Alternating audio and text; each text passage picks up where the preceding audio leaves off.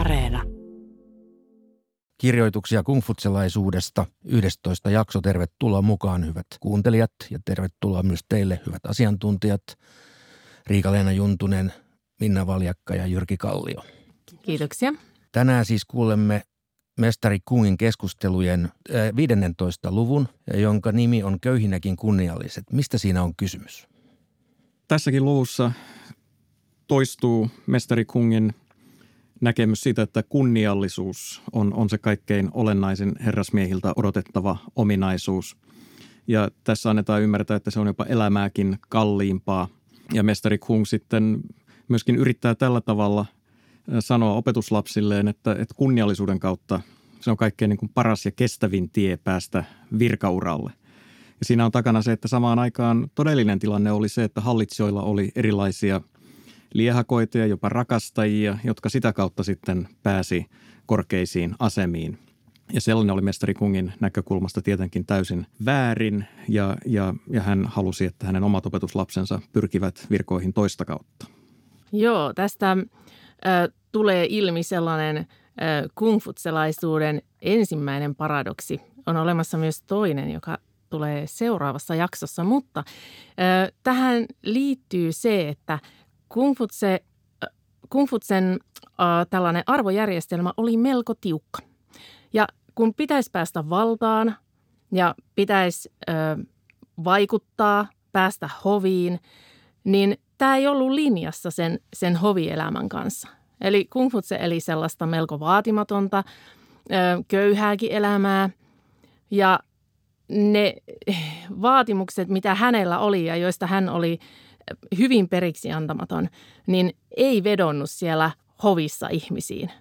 Eli samalla kun tämä niin kuin levoton aikakausi olisi vaatinut tällaisia melko radikaaleja ajatuksia, niiden käytäntöönpanoa, jotta oltaisiin päästy jonkunlaiseen yhteiskuntarauhan aikaan, niin Kungfutsen ajatukset ei mennyt läpi hoveissa.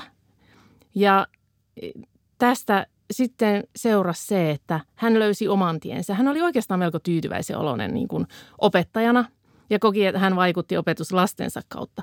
Mutta tämä ajatusten läpi saaminen siellä aateliston ja yleellisemmän elämän keskuudessa niin oli vaikeaa. Tässä voitaisiin tietysti, niin kuin on ollut puhe, käyttää erilaisia perspektiivejä tämän luvun lukemiseen.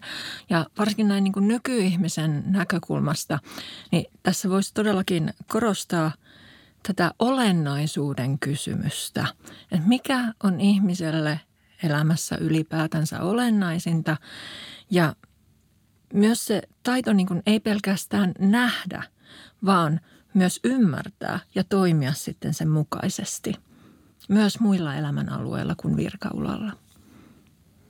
Tässäpä hyviä liikennemerkkejä tämän katkelman kuuntelemiseen, jonka juuri nyt aloitamme, ja se tulee kestämään noin 12 minuuttia.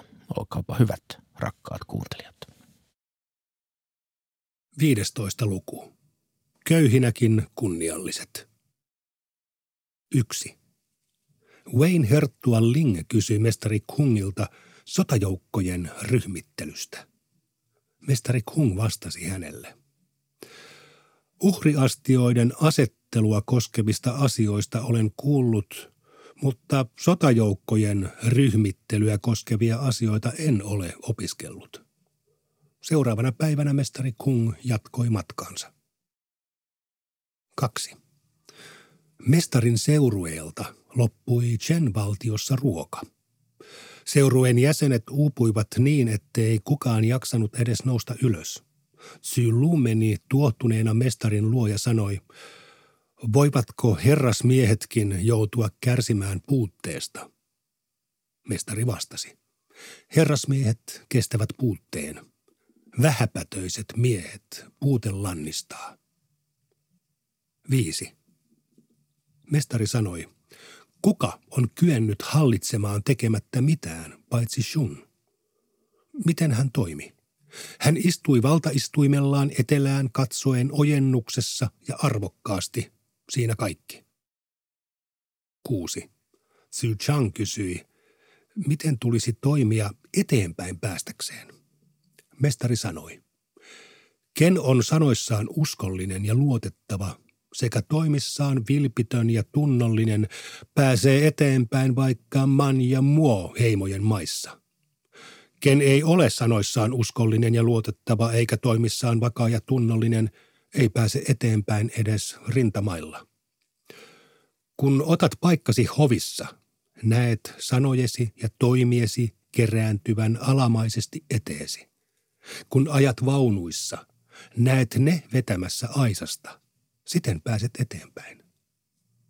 Zhi Zhang kirjoitti mestarin sanat vyöhönsä. 7.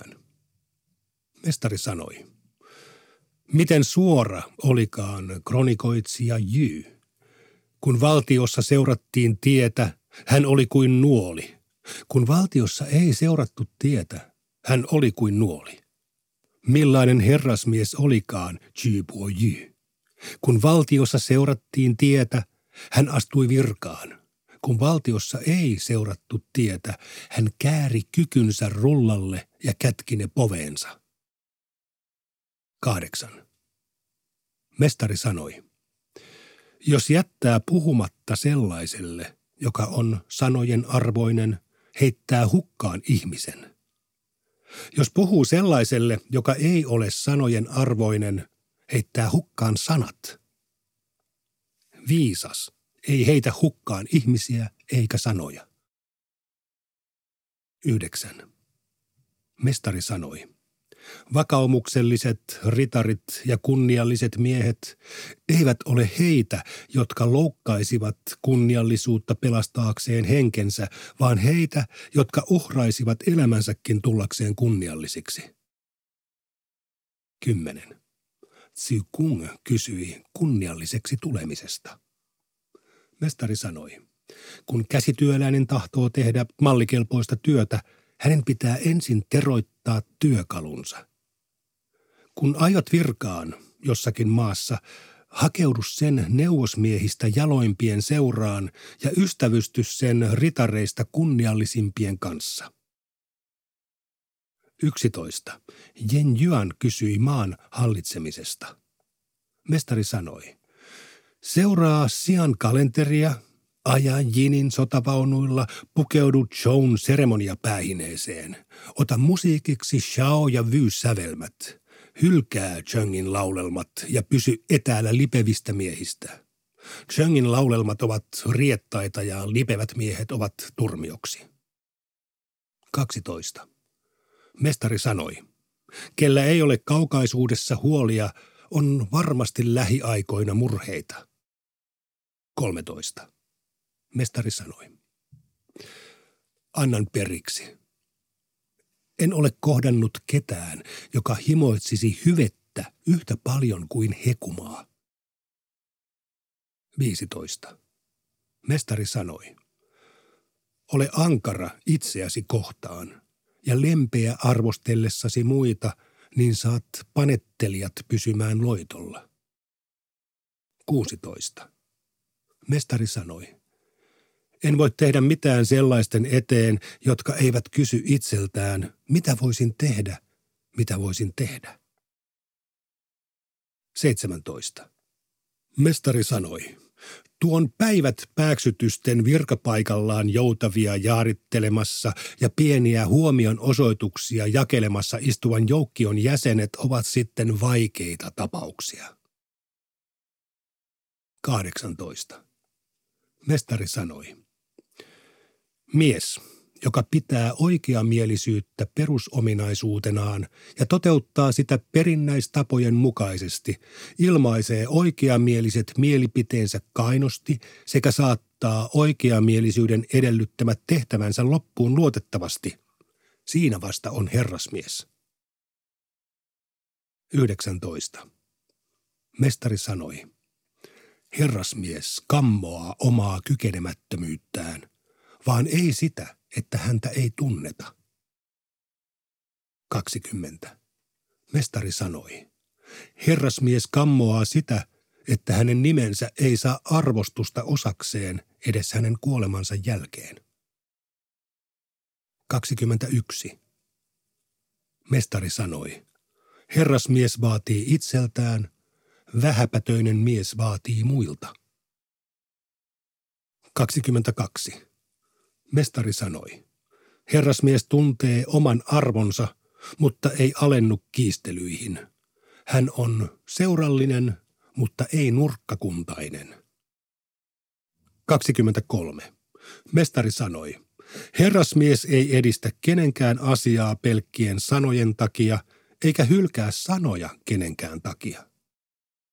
24. Zigong kysyi, onko yhtä sanaa, joka riittää koko elämän ohjeeksi? Mestari sanoi, sellainen sana on huomaavaisuus. Älä saata muiden osaksi sellaista, mitä et halua itsellesi. 25. Mestari sanoi, kuka valtiaistamme ansaitsee moitteet, kuka kehut? Mitä kehuttavaa jossakussa on, sen ratkaiskoon hänen tekonsa. Tätä periaatetta rahvas noudatti 3 muinaisdynastian aikoina, ja siksi silloiset hallitsijat seurasivat vankkumatta tietä. 26. Mestari sanoi, olin aukkoja kirjoituksiinsa jättäneille kronikoitsijoille kuin mies, joka antaa hevosettomalle lainaksi oman ratsunsa. Kaltaisiani ei ole enää. 27. Mestari sanoi, lipevä kieli sekoittaa hyveen. Pikkumaisuus sotkee suuret suunnitelmat. 28. Mestari sanoi, kun kansanjoukot inhoavat jotakuta, pitää tutkia syitä. Kun kansanjoukot ovat mieltyneet johonkuhun, pitää tutkia syitä. 29. Mestari sanoi, mies voi tehdä tiestä tunnetumman, mutta mikään tie ei tee miehestä tunnetumpaa. 30. Mestari sanoi, tehdä virhe, mutta jättää se korjaamatta, sitä voi jo sanoa virheeksi. 31. Mestari sanoi, minulla on joskus tapana olla koko päivä syömättä ja koko yö nukkumatta. Sellaisesta ei ole hyötyä, eikä se vedä vertoja opiskelemiselle. 32. Mestari sanoi, herrasmies tuumikoon tien eikä elantonsa turvaamista. Sitä, joka käy kyntämään, seuraa joskus nälkä. Sitä, joka käy opintielle, seuraa joskus palkka. Silti herrasmies kantaa huolta tiestä eikä köyhyydestä. 34. Mestari sanoi, herrasmiestä ei sovi tuntea joutavanpäiväisyyksistä, vaan hänen merkittävästä tehtävästään. Vähäpätöisellä miehellä ei saata olla merkittävää tehtävää, mutta hänet sopii tuntea joutavanpäiväisyyksistä. 35. Mestari sanoi, rahvaan miehelle on vaikeampaa tulla toimeen kunniallisuuden kuin veden tai tulen kanssa. Silti olen nähnyt veteen tai tuleen joutuneiden kuolevan, mutta en ole nähnyt kenenkään hukkuvan kunniallisuuteen. 36. Mestari sanoi, se, joka ottaa omakseen kunniallisuuden, ei jää opettajaansa huonommaksi. 37. Mestari sanoi, herrasmies on horjumaton, vaan ei yksioikoinen. 38. Mestari sanoi, palvellessaan ruhtinasta herrasmies keskittyy velvollisuuksiinsa ja jättää oman elantonsa taka-alalle. 40. Mestari sanoi, ne, joiden tiet eivät ole yhteneväiset, eivät pidä yhdessä neuvoa. 41. Mestari sanoi, sanat ilmaiskoot merkityksen, se riittää. 42. Musiikkimestari Mien tuli tapaamaan mestaria. Kun he lähestyivät portaita, mestari sanoi, tässä on portaat. Kun he lähestyivät istuinmattoa, mestari sanoi, tässä on istuinmatto. Kun kaikki olivat istuutuneet, mestari kertoi Mienille, se ja se on tässä, se ja se on tässä. Musiikkimestari Mienin lähdettyä Tsy-Chang kysyi, oliko tuo se tapa, jolla puhutaan sokeiden musiikkimestareiden kanssa? Mestari vastasi, juuri tuo oli tapa, jolla kohdellaan musiikkimestareita. Näin saimme kuulla, että vasto ja valvominen eivät ole hyödyksi ja paljon muita viisauksia. Minna, otit ennen kuuntelua esiin tämän näkemyksen, että tätä katkelmaa, muun muassa tätä katkelmaa voi tulkita hyvin monesta eri perspektiivistä. Mitä nämä perspektiivit mielestänne ovat?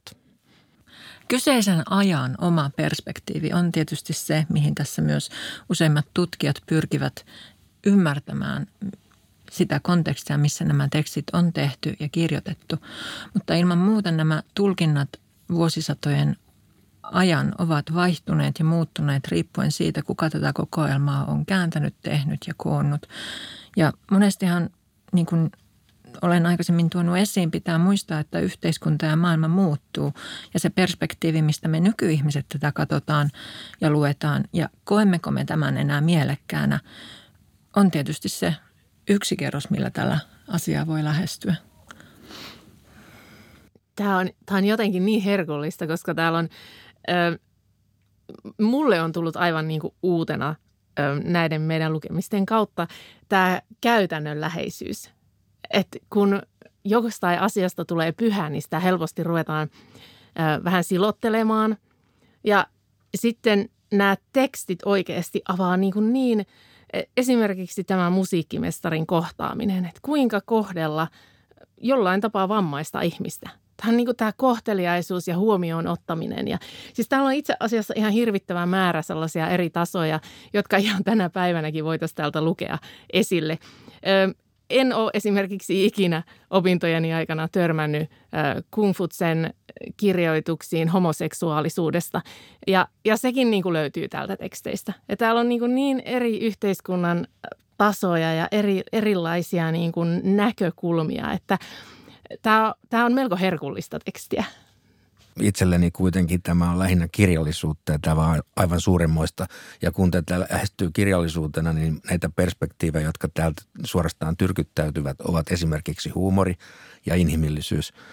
Kun aikaisemminkin olemme keskustelleet, että miten kiinnostavaa on mestarin oma henkilö, niin tässä tämä inhimillisyys näyttäytyy muun muassa tässä hänen lannistumisessaan tai periksi antamisessaan, kun hän 13. jakeessa suorastaan huudahtaa antavansa periksi. En ole kohdannut ketään, joka himoitsisi hyvettä yhtä paljon kuin hekumaa. Siis opettaja toteaa voimavarojensa riittämättömyyden, koska sanoma ei mene perille. Vai kuinka, Jyrki? Näinhän se on. Jos joku kuuntelija on sitä mieltä, että hän on kuullut tämän kohdan aikaisemminkin, niin hän ei olisi väärässä. Tässä keskusteluissa on aika paljon siellä täällä toisintoja, jakeita, jotka toistuvat kahdessa eri kohdassa, ja sekin kertoo siitä, että näitä tekstejä on todellakin koottu eri aikoina ja mahdollisesti eri toimittajien toimesta. Toinen kohta, joka tässä luvussa tulee esille, jossa myöskin toistuu aikaisemmin kuultua, on jae 24, jossa puhutaan jälleen kerran tästä kungfutselaisuuden kultaisesta säännöstä, huomaavaisuudesta. Älä saata muiden osaksi sellaista, mitä et halua itsellesi. Ja sitten näistä näkyy myöskin sisäisiä ristiriitoja. Tässä on kaksi peräkkäistä jaetta, 19 ja 20, jotka ainakin näennäisesti on keskenään jonkinlaisessa ristiriidassa. Ensin mestari sanoo, että herrasmies ei kammoa sitä, että häntä ei tunneta. Se ei ole herrasmiehelle mikään ongelma. Mutta sitten heti seuraavassa jakeessa hän sanoo, että herrasmies kammoaa sitä, että hänen nimensä ei saa arvostusta osakseen edes hänen kuolemansa jälkeen. Eli tämäkin on yksi taso ja perspektiivi näihin teksteihin. Eli niissä on tämmöisiä sisäisiä ristiriitaisuuksia, joita on vaikea ja ehkä turhakin yrittää selittää. Ja se yksi olennainen osa, mikä on aikaisemminkin tullut esiin, on se ironia. Ja loppujen lopuksi meidän on hirveän vaikea lukea sitä ironiaa aina välttämättä oikein. Mihin se kohdistuu, mistä se kumpuaa, kenelle se on tarkoitettu. Eli henkilökohtaisesti mulla on mielenkiintoista se, miten tämä taolaisuuden vaikutus alkaa resonoida näissä eri kohdissa, ja taolaisuus ja kungfutselaisuus ovat tietysti omalla tavallaan olleet myös kilpailevia ajatussuuntia.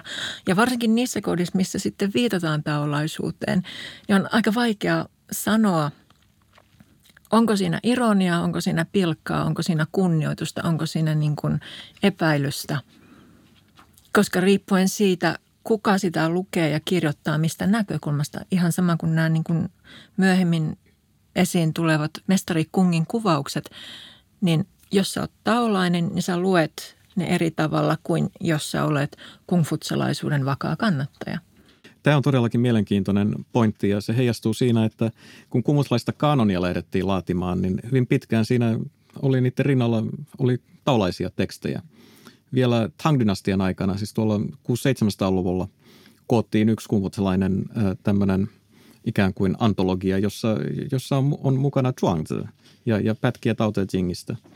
Ja samoin kun 1990-luvulla löydettiin kaivauksista muinaiselle hoviopettajalle kuuluneita kirjoituskääröjä, niin siellä oli sikin sokin kungfutselaisiksi luokiteltavia tekstejä, että sitten myöskin jälleen kerran taolainen Tao Te Ching.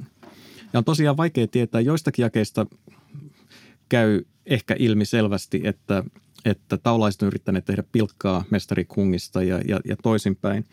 Ja mitä ironiaan tulee, niin mitä mieltä olette jakeesta 37, kun mestari sanoi, herrasmies on horjumaton, vaan ei yksioikoinen. Voiko tähän suhtautua vakavasti? Kyllä siihen voi. En ole varma, onko siinä ironiaa. Siinä saattaa olla, se on ehkä mun mielestä kysymys siitä, että herrasmiehen täytyy olla moraalisesti selkärankainen, mutta se ei tarkoita sitä, että samalla pitäisi olla suvaitsematon. Tätä voitaisiin ehkä myös ymmärtää niin, että kyseessä on ymmärryksestä ja näkemyksestä, tilanteen hahmottamisesta ja ehkä kyvystä tehdä se päätös, mikä on oikein ja mikä on väärin siinä annetussa tilanteessa, niillä annetuilla realiteeteilla, mitä on. Ja sitten toimia sen mukaan, huomioiden ne yksityiskohdat ja se todellisuuden monimutkaisuus. Tämä on ehkä vähän ristiriidasta sen kanssa, mikä se yleinen mielikuva on, että mestari ei ollut kovin joustava. Mestari vaati melko ehdottomasti näiden tiettyjen arvojen noudattamista, mutta tässähän kuitenkin vähän niin kuin mun mielestä viittaa siihen, että tulee myös niin kuin kuunnella erilaisia näkökulmia. Mä ehkä näen sen niin, että tulee kuunnella muita. Sittenkin. Ainakin hetkittäin. Niin, ja mitä horjumattomuuteen taas tulee, niin toisaalla kuitenkin jo aikaisemmin, kun puhutaan suoruudesta jakeessa 7, nuolen kaltainen suoruus ei suinkaan ole ainoastaan positiivinen seikka. Pikemminkin se jännittyy vastapariksi herrasmiesmäisyyden kanssa tässä, vai kuinka? Se pitää paikkansa, ja itse asiassa tässäkin voi olla piilotettua ironiaa, kun mestari sanoo tästä kronikoitsija Jystä, että hän oli niin suora, että hän pysyi suorana, vaikka riippumatta siitä, että seurattiinko valtiossa tietä vai eikö siellä seurattu tietä. Nimittäin sitten myöhemmin Xunzi kertoo tästä samaisesta henkilöstä ja antaa ymmärtää, että hän oli tunnettu siitä, että hän esiintyi hyvin tämmöisenä korkeamoraalisena henkilönä, mutta oli todellisuudessa kaikkea muuta. Eli voi olla, että tässä on mestari Kungilta myöskin tämmöistä piilotettua ironiaa, mutta sitä me emme valitettavasti oikein tiedä. Aika rientää, joten tähän meidän on tällä kertaa päätettävä nämä kirjalliset ja filosofiset nautinnot. Kuulemiin ensi kertaa.